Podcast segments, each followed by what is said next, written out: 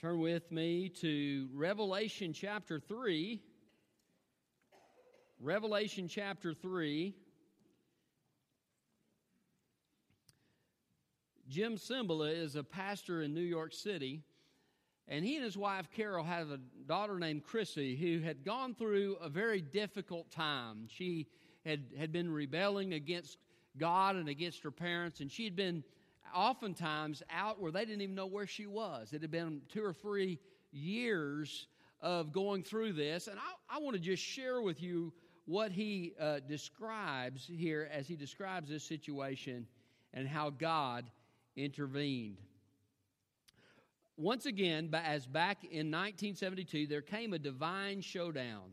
God strongly expressed me to stop crying, screaming, or talking to anyone else but Chrissy. I was to converse with no one but God. In fact, I knew that I should have no further contact with Chrissy until God acted. I was just to believe and obey what I had preached so often. Call upon me in the day of trouble, and I will answer you. I dissolved in a flood of tears. I knew I had to let go of this situation. And then they uh, describe how they have gone to a church service, and Uh, he's describing this church service. He says, to describe what happened in the next minutes, I can only employ a metaphor. The church turned into a labor room. The sounds of women giving birth are not pleasant, but the results are wonderful. Paul knew this when he wrote, my dear children, for whom I'm again in the pains of childbirth until Christ is formed in you. There arose a groaning, a sense of desperate determination, as if to say, Satan, you will not have this girl. Take your hands off her. She's coming back. I was overwhelmed. The force of this vast throng calling on God almost literally knocked me over. When I got home that night, Carol was waiting up for me. We sat at the kitchen table drinking coffee, and I said, it's over. What's over, she wondered. It's over with Chrissy. You would have had to be in the room tonight and heard those prayers. I tell you, if there's a God in heaven, this whole nightmare is finally over. And I described what had taken place. Thirty-two hours later, on Thursday morning, as I was shaving, Carol suddenly burst through the door, her eyes wide. Go downstairs, she blurted. Chrissy's here. Chrissy's here? Yes, go down. But Carol, I, just go down, she urged. It's you she wants to see. I wiped off the shaving cream and headed down the stairs, my heart pounding. As I came around the corner, I saw my daughter on the kitchen floor, rocking on her hands and knees, sobbing. Cautiously, I spoke her name, Chrissy. She grabbed my pant leg and she began pouring out in anguish, Daddy, Daddy, I've sinned against God. I've sinned against myself. I've sinned against you and Mommy. Please forgive me. My vision was as clouded by tears as hers. I pulled her up from the floor and held her close as we cried together. Suddenly, she drew back. Daddy, she said with a start, who was praying for me? Who was praying for me? Her voice was like that of a cross-examining attorney. What do you mean, Chrissy? On Tuesday night, Daddy, who was praying for me? I didn't say anything, so she continued. In the middle of the night, God woke me and showed me I was heading toward this abyss. There was no bottom to it. It scared me to death. I was so frightened. I realized how hard I've been, how wrong, how rebellious. But at that same time, it was like God wrapped me in his arms and held me tight. He kept me from sliding any farther as he said, I still love you. Daddy, tell me the truth. Who was praying on Tuesday night? I looked into her bloodshot eyes, and once again I recognized the daughter we had raised. Chrissy's return to the Lord became evident immediately. By that fall, God had opened a miraculous door for her to enroll at a Bible college, where she not only undertook studies, but began to direct music groups and large choir just like her mother. Today, she's a pastor's wife in the Midwest with three wonderful children. Through all of this, Carol and I learned as never before that persistent calling upon the Lord breaks through every stronghold of the devil, for nothing is impossible with God. I want you to know something. We need God's power, don't we?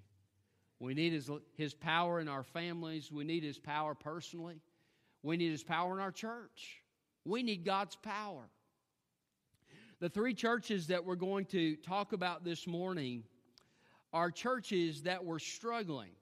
Uh, they had issues that God was seeking to correct, and, and Jesus sent them a message, a letter. And he told the church at Sardis, he says, your, your works are not complete. You need to finish what you've done. He told the church at Philadelphia, he said, you need to, to preserve what you have. Uh, maintain this relationship with God. And he told the church at Laodicea, you need to humble yourself, and you need to recapture the zeal that you have for me. And through it all, God mentions the power of His Holy Spirit, the power of Jesus to open doors that no one can close, and the power of God to restore a church to what it needs to be. And that's a church, an individual, a family. God can restore you today. Um, we need to humble ourselves and repent and follow Jesus in obedience so that His power can rest on our lives. The title of my message today is Unleashing Spiritual Power. Unleashing Spiritual Power. We're going to begin reading in chapter three and verse one of Revelation. Write to the angel of the church in Sardis, the one who has the seven spirits of God and the seven stars says, I know your works. You have a reputation for being alive, but you are dead. Be alert and strengthen what remains, which is about to die, for I have not found your works complete before my God. Remember, therefore, what you have received and heard. Keep it and repent.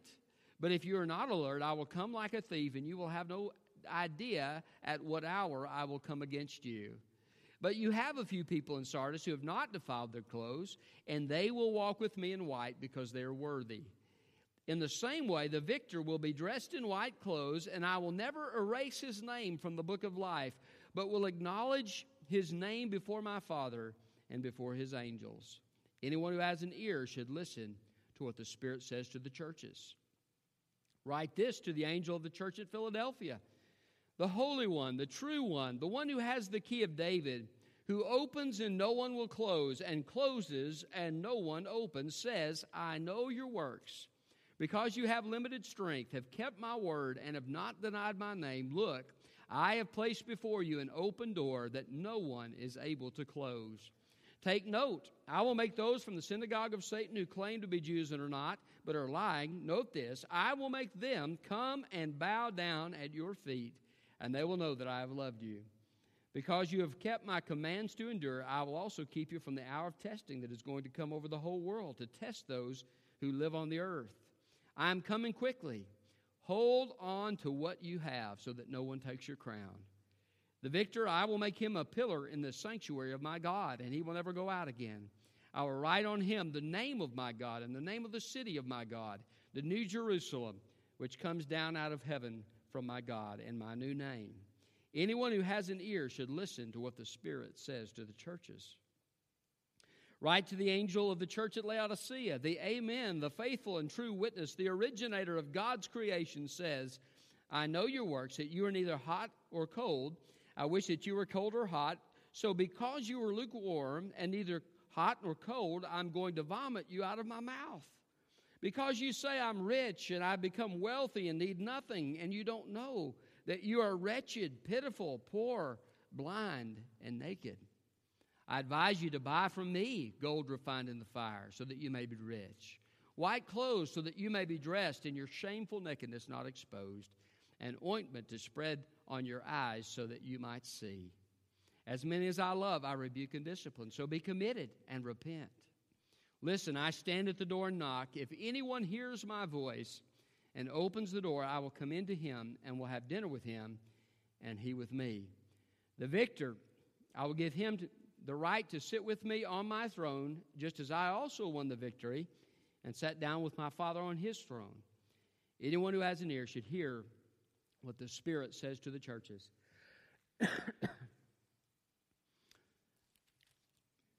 Unleashing spiritual power.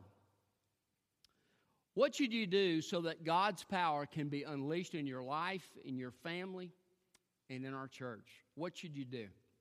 I think there's several things that the Bible tells us about here this morning that God says if you'll do these things, God's power will be released in your life.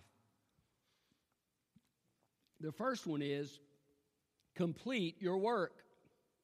complete your work. Look at verse two. Be alert and strengthen what remains, which is about to die, for I have not found your works complete before my God. We need to complete our work. Did you know that God chooses to work through human beings? That's God's choice. Every single child of God has been given gifts to serve God. And because he's given us those gifts, he intends for us to use those so that we can be a blessing to other people within the church, also to the lost people out in the community, and also so that we can be a blessing to the Lord, because he delights in our service for him. I'm sorry, excuse me. Pray for me, would you? Okay. He delights in our service for him. I think about David. You remember King David in the Bible? He was called a man after God's own heart. And because King David sought the Lord and he did what God called him to do, God used him to bring Israel to a golden era. Um, both in David and Solomon's time, Israel had the greatest blessing that they ever had of any other time in their history. Do you remember John Mark in the New Testament? He left Paul and Barnabas and went back home. He said, I, I've just had enough of this missionary journey. I'm out of here. I'm going home. And so, so they... Um, Later on, John Mark felt convicted by God. And he came back and he fulfilled the work that God had called him to do. And Paul writes, he is helpful to me. John Mark is helpful to me. I can remember when I was growing up, I had Sunday school teachers who, who faithfully taught our Sunday school classes. An evangelist that shared the gospel with me. I, I had parents who taught me the things of God. Uh, people that I went vi- visiting with and witnessed with, and and all of these things that God used to be a blessing and help me grow spiritually. Guess what? Somebody completed the work of God that God had given them to do, and as a result, it was a blessing to me. God wants each one of us to fulfill the work that he's called us to do. Now, he, he starts off this section of Scripture to the church at Sardis, and he says, look, I'm the one who holds the seven spirits of God in my hand. What's he saying there? Well, it was a symbolic way of talking about the Holy Spirit. And God said, listen, I have the Holy Spirit. I'm the one who gives the Holy Spirit. And so when you serve me, I supply you the power that you need to serve. And as you serve and you allow me to serve through you, through the power of my Spirit, you will have God's power to make a difference for Christ. So service is so important. Did you? I heard one preacher say one time, if each one of us has the Holy Spirit, that means when we come together and, and everybody's there, we have more of, I don't know how theologically correct that is, but more of the Holy Spirit. But, you know, I think there is a role for each person. As we come together, there is a, a sense of the sweetness of God's presence. How much more when we serve God and we fulfill the role that God has given us to fulfill. The Bible says that the church is like a body. The hand can't say, I don't need the foot. Foot can't say, I don't need the, the hand. Uh, each one of the parts of the body is important. And it's kind of like a football team. You know, I was watching, uh, my wife is a, is a Texas Aggie. And so uh, she, she, uh, I was watching Johnny Manziel, and he was he was drafted into the N F L uh, this this past week, and there's a whole lot of hype. And he went to play, play for the Cleveland Browns. But you know what I've discovered? It doesn't matter how good a quarterback you have if the people around him are no good. I, I being a Dallas Cowboy fan, I, I can remember Troy Aikman and and how awesome he and and Emmitt Smith and Michael Irvin were in the height of their of their playing and so forth. But you know, as the team began to decline, as good as Troy Aikman was, he couldn't carry that team by himself.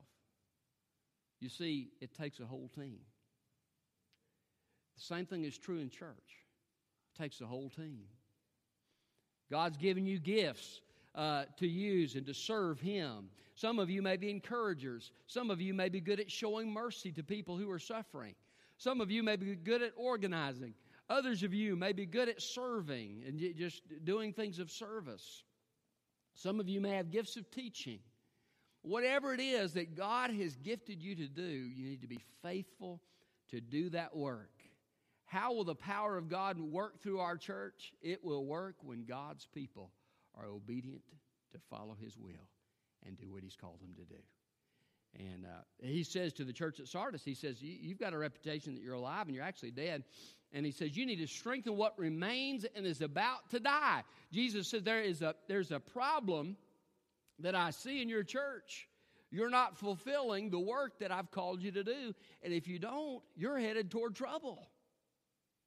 So he's calling them. He's saying, listen, if you want the power of God, let me tell you one way it comes. It comes when we are obedient to serve God as He's called us to serve.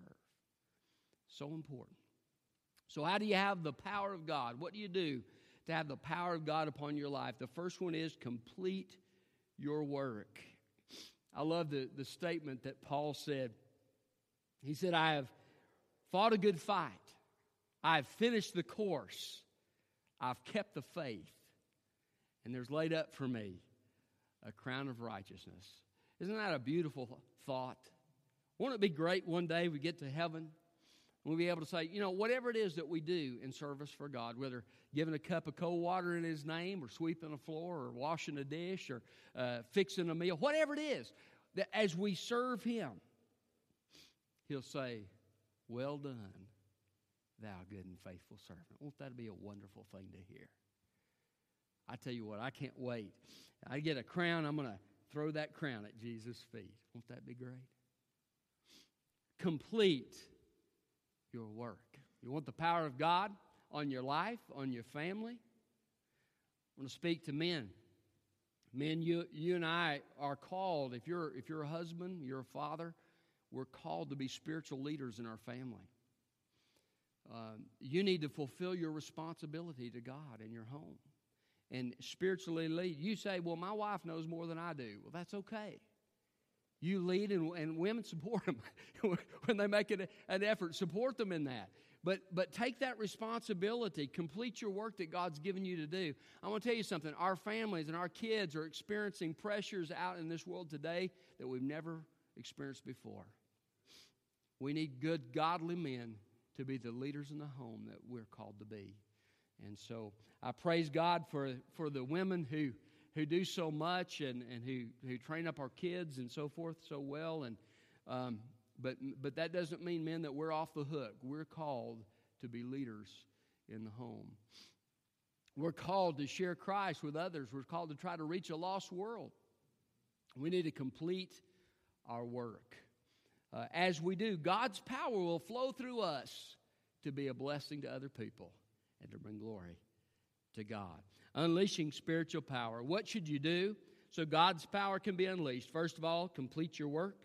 Secondly, preserve your relationship. Preserve your relationship. The church at Philadelphia was the only church that Jesus had no correction for. They apparently had a lot of things going right in the church at Philadelphia, and God was pleased. But he says, hold on to what you have. Preserve what you have.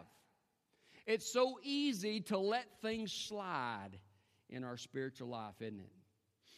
Well, I'm too busy this morning to have my quiet time. And well, you know, I, I just can't do this thing for God. I can't spend time with God today. Uh, I've got a full schedule. You know what Martin Luther said? Martin Luther said, on, on, an, on an average day, I spend two hours in prayer. He said, but when I'm really busy, I spend three hours in prayer. You know what he had learned? Prayer is a time saver. Did you know that? The time that you spend with God helps the rest of the day to go better, and helps God to be involved in the circumstances of your life. And he's saying, preserve that relationship that you have with God. And you know what? You know what the Bible says about the church of Philadelphia? Because they were where they needed to be with God, he says, I've set before you an open door that nobody can shut. I want to tell you something. When God opens a door, there's nobody can shut it. He's the Almighty God. How'd you like the power of God to be on your life in a in such a profound way that he's opening doors in your life? He's opening doors for your family. He's opening doors for our church. He's working in supernatural power on our behalf. You need to preserve your relationship. You know, the Ephesian church that we talked about last week had left their first love. And Jesus said, I'm going to take your lampstand away if you don't restore it. But the Philadelphian church was in the right place, but Jesus says, be careful. Be careful. It's so easy to let it slide. You keep your heart where it needs to be. You preserve that relationship with me.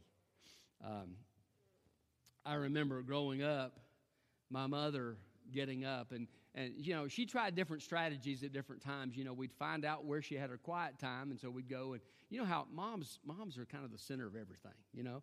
Uh, everybody goes to mom when they, they can't find something, or they, you know. And, and so uh, she learned that she had to kind of be creative, and so she, she would uh, go to the washroom. She wouldn't tell anybody where she was going. She'd close the door out in the washroom, and she'd have her time with God. And uh, then we, we discovered that, and she moved to a closet, you know. And so, but she was taking, she was setting aside time to be with God. You need to set aside time to be with God every day. Preserve that relationship with him. Cast your cares on him. Uh, tell him what's going on in your life. Unload your burdens. uh, c- call on him to help with specific things in your life, uh, tr- struggles that you're going through, uh, challenges that you're wondering how you're going to meet. Take those things to God uh, and, and bring, bring those things and enjoy that relationship there. Spend time in worship, telling God how great he is. Thank him for his goodness in your life. Uh, read his word and let him speak to your spirit. Um, but whatever you do, preserve that time with God. It will be. It will help you grow. It will help you learn how to walk with him and follow him, and it will keep the power of God upon your life. Preserve your relationship. Um, one of the things that I've, I've had to do, uh, I remember the days before my kids were born. And we used to sleep in. You remember how, how that was? And uh, uh, we began to have to, they would get up, and of course, at all night at first, and then they'd get up at six a.m. My kids were early risers, and it wasn't until they were teenagers they really started sleeping in. But six a.m. every day. And you know what I found out? If I was going to have time with God, I had to get up before them. Because once they were up, it was over. Uh, take intentional steps in your life to set aside that time with God, and don't neglect it in your life. It's so important. It will help you grow in your walk with him. So, uh, how do you have God's power in your life? First of all, complete your work. Secondly, preserve your relationship. And third, renew your zeal. Renew your zeal. I want you to see, uh, look with me at verse seventeen. Because you say, I'm rich, I have become wealthy and need nothing. What is that? That's, that's pride, self-confidence, right? I become wealthy and need nothing, and you don't know that you're wretched, pitiful, poor, blind, and naked. I'm going to tell you something. I think this describes the American church. We're wealthy. We have a whole lot of stuff. We have programs. We have money. We got all these things. But do you know the American church is not even keeping up with the population growth in our country? You go over to places like Africa or China, and, and Christianity is exploding. They've got nothing. But they do have the power of God. I want to tell you something. all of our money, all of our programs, when it comes right down to it, without the power of God, it's all for nothing. He says, I counsel you, come to me, buy gold refined in the fire. He's saying, listen, instead of relying on yourself, rely on me. And when you humble yourself, isn't that interesting that that's the first thing that is mentioned in Second Chronicles seven fourteen as the key to revival? Humble yourself. When you humble yourself and you come to me, he says, I will give you true blessing in your life. Look at verse nineteen. As many as I love, I rebuke and discipline, so be committed and repent. That word committed in my translation uh, can also be, uh, and often is translated, be zealous. Have some zeal for the things of God. Renew your zeal. Be zealous and repent. You know, in order to have zeal for the things of God, sometimes you have to go through a process of humility, uh, hu- uh, of humility and repentance in your life. And you have to recognize that your resources aren't enough. It's so easy. You know, you, you, you begin to get training, or you begin to get finances, or whatever it is, and, and you begin to get, you rely on these things in your life. And there's nothing wrong with those things. Praise God for them. We honor graduates for it. That's a great thing. Uh, the Bible says, uh, "With all get with all that you can, get understanding." You know, that's a great thing to do, but don't rely on it. Rely on Jesus. Humble yourself before Him. As you humble yourself before Him and you obey Him with a humble spirit, and you begin to see Him working through your life, God's power will come on you. And guess what will happen? As He's working through your life, your zeal will be restored. Have you ever gotten in a rut in your spiritual life? Have you ever just felt like you're going through the motions in your spiritual walk? Sometimes when we go through those times, it may be God gently whispering in our ear, hey, remember who you're depending on. Humble yourself. Obey me when you don't understand.